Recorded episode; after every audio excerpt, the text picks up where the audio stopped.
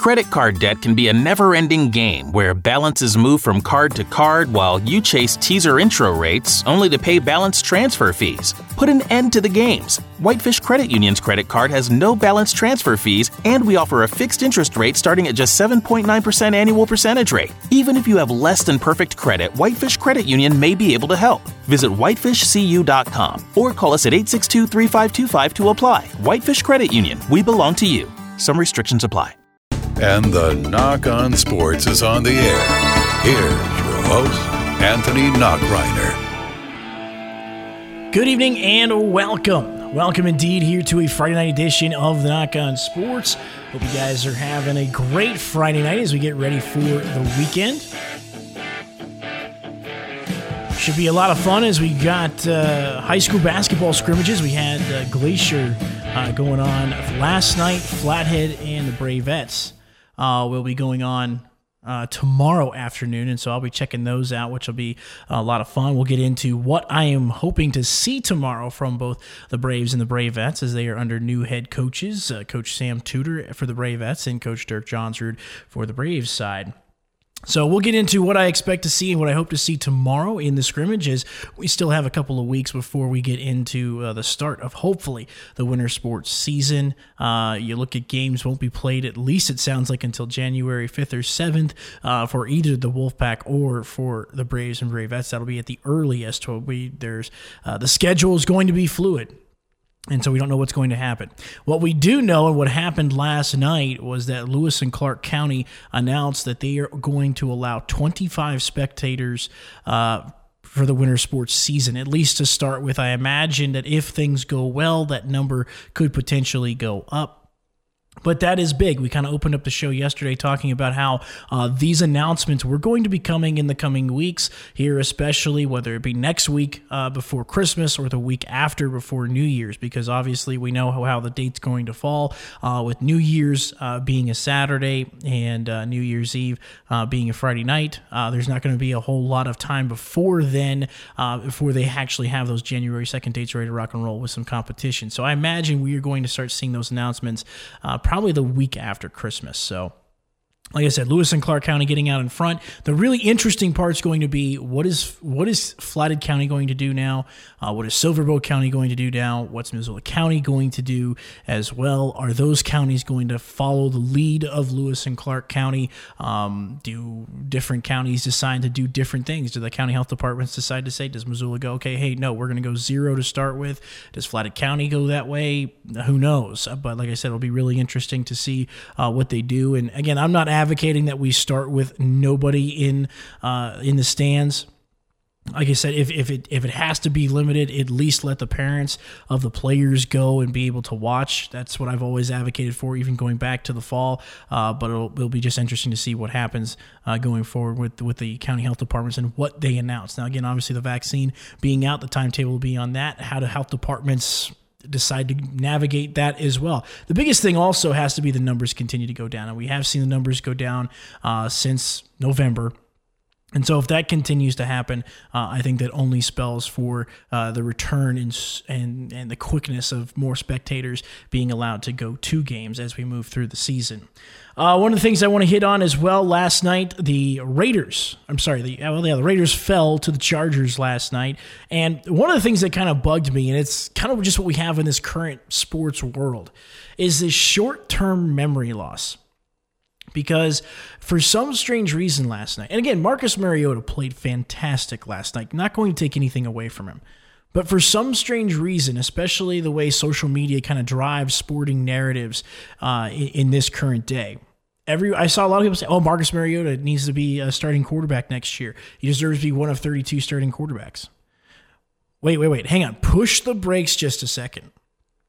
Do you not remember what happened to Marcus Mariota when he was this full time starting quarterback at Tennessee? All right, now he did get him to a couple playoff appearances in his first uh, two seasons as the quarterback there for Tennessee, but he also missed a lot of games, and at the same time, too, struggled to really move the football. Just because Marcus Mariota played very, very well against a bad football team uh, last night does not need, mean that he needs to be a starting quarterback going forward. Now, again, the Las Vegas Raiders wanted him to be the backup. There was a reason for it, and he showed the reason why the Raiders uh, wanted him. but I'm not ready to just crown that Marcus Mariota needs to be a starting quarterback again. Not after one game. If he plays, and we don't know what kind of injury Carr has in terms of how long he's going to be out, but if Carr does miss significant time and Mariota plays really, really well, impressive numbers, and helps the Raiders get to the playoffs, maybe then we have something. But just one game, way too soon to say that he needs to be a starting quarterback. And it's very similar to Jameis Winston. Uh, a lot of people, when Drew Brees went down, obviously we know Drew Brees is going to be coming back, but did everyone forget that Winston had 30 interceptions? Seems like that had been uh, forgotten about. Or you look at, well, Josh Allen. You look at a quarterback like him. Everyone thought he was going to be bad. You talk about uh, Justin Herbert as well. Nobody expected Herbert to have the kind of season that he has had, but he's had it. And there were a lot of people that were critical of Herbert. And we've had guests come on the show that thought Jalen Hurts was better than Herbert. Obviously, uh, the Chargers are glad that, with the selection that they made, clearly. But I think that's where it is with current thinking is it's just way too short term. We forget way too much, and all of a sudden it's just too reactionary. All right, Josh Allen has improved. I've seen many people that didn't think that Josh Allen would uh, be able to turn the corner like he did, considering his uh, accuracy and uh, considering his uh, completion percentage. But that has skyrocketed this season. Now he's put himself in the in the name with the elites. Like I said, there's just way too much uh, overreaction when it comes to these types of things. And it just kind of frustrates me as well because it just needs to be a bigger uh, building block to it, not just one particular game. So, wanted to get that off the chest is obviously, again, ton of credit to Marcus Mariota last night for what he was able to do, but we need to see it over a longer uh, stretch. We need to see this over a longer period of time before we decide, or before people decide that they think he needs uh, to have another chance as a starting quarterback in the NFL, as a full time starter, as a I don't want to say franchise quarterback because that label might have already slipped past him, considering uh, he wasn't able to do that at Tennessee, but being a full time starter or being a stopgap quarterback.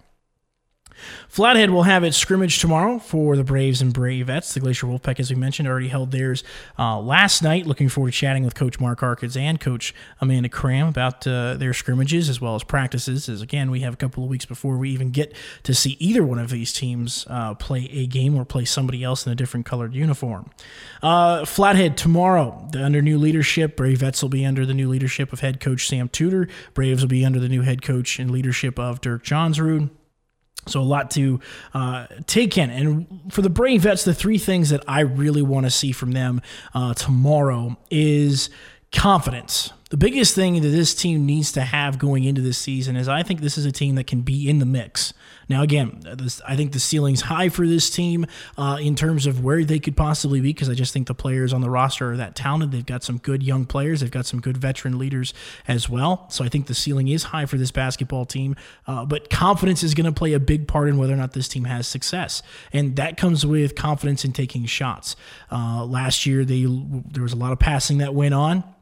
And so you didn't see as many shots uh, taken. And so, are we going to see a difference tomorrow? Are we going to see uh, these players be willing to take some shots? If they're open, are they going to take it? Are they going to be decisive in when they decide to attack the basket? Are they going to look for offensive opportunities? Uh, so, confidence is going to be a big part of what I want to see from the Bravettes tomorrow. Uh, ball movement that leads to shots. As I mentioned last year, we saw a team that could definitely pass the basketball. Unfortunately, too many times it led to turnovers as the Bravettes were uh, one of the leaders in terms of the amount of turnovers that they had to give up. Uh, so, can we see some good ball movement that actually leads to good shots as well? Uh, that is going to be something that I want to see because, again, you're the one thing that I do like is there's some great individual talent, but at the same time, I think when you talk about playing against teams like Hellgate, uh, you talk about playing a team, obviously the, the favorite's going to be Capital once again.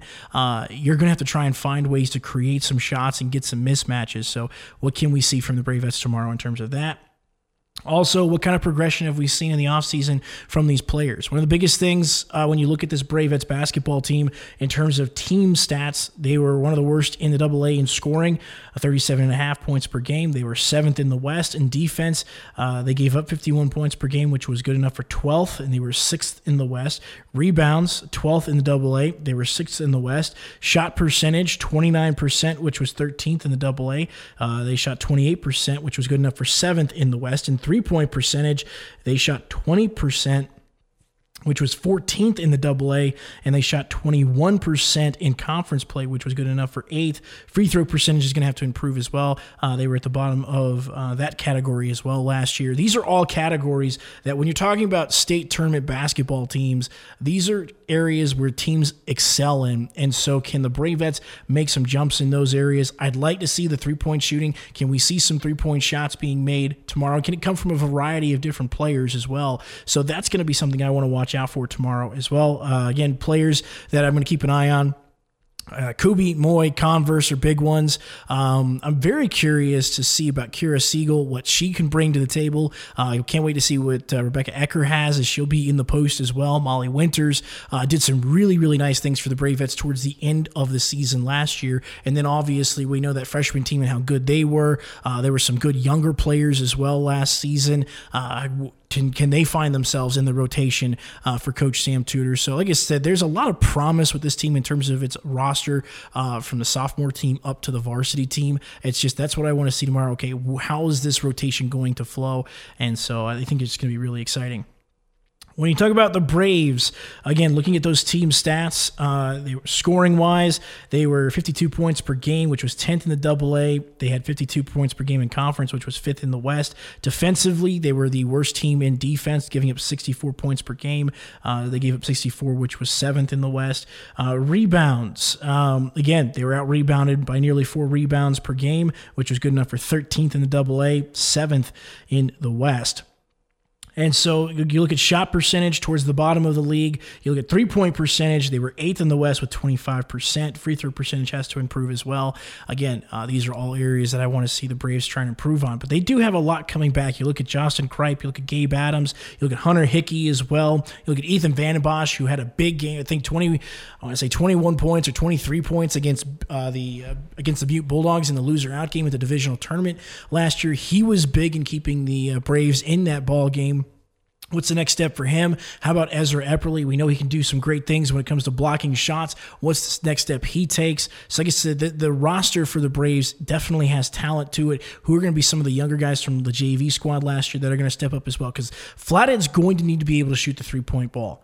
All right. Again, they were towards the bottom in that area last year. When you're talking about state tournament teams, they were towards the top. You're talking about the Sentinels that can shoot the three point ball really well. Hellgate more than likely will be able to shoot the three point ball uh, really well. Uh, the Western Double A in terms of boys basketball is, I think, wide open. and the reason I say that is, is Capital lost so much. Helena lost a lot. You look at uh, obviously Hellgate loses Wooster and Johnson. That's going to be a big blow, but still, this is going to be a good basketball team. I think they're just they're going to be definitely beatable this year.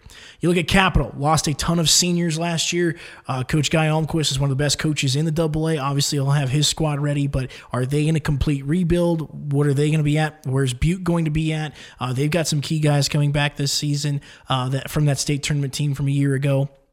Obviously, the big man Olson is going to be a key factor. Uh, so I look at this Western AA. I look at Glacier as well. They got some names. Western Price is going to be the leading contender in terms of names for the Wolfpack going going forward, at least to start the season. We'll see if other guys uh, step up and make their names heard. We'll have to see where, where that goes. Uh, but I think the Western AA for the boys side is definitely wide open when it comes to looking at those final two spots potentially for uh, the state tournament. And obviously, we know there's not going to be no state tournament, so obviously the playoffs uh, are going to be a lot different. Uh, but again, we're talking about being a title contender. Uh, I think the Braves can definitely find themselves in there, but they have to improve in those areas.